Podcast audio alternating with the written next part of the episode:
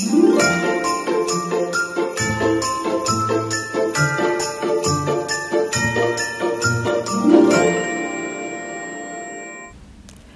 14 The God Who Lifts Us Up.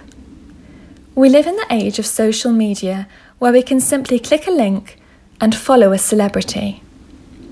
We are fascinated by what they are thinking, saying, and doing.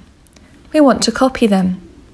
We want to eat what they are eating, buy what they are wearing, have what they have.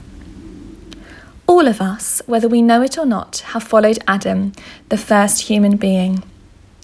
God is the judge who alone can decide what is right and wrong, but Adam wasn't happy with that. He wanted that authority for himself. His terrible pride brought condemnation for himself and us all.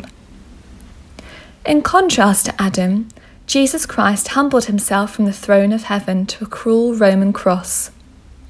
The rightful judge of all was subjected to the judgment of man, and though he had done nothing to deserve it, he died a criminal's death. There is no greater pride than to dethrone God. There is no greater humility than for God to pay the cost. On the cross, he was publicly shamed. He was despised, rejected, and mocked. Jesus could have saved himself, but he set aside all his power and died to take our shame.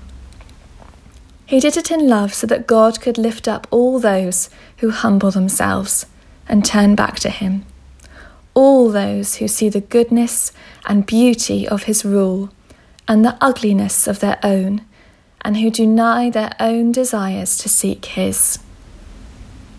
Christmas points to the victory of humility over pride, and the astonishing news is that Jesus lifts us above Adam.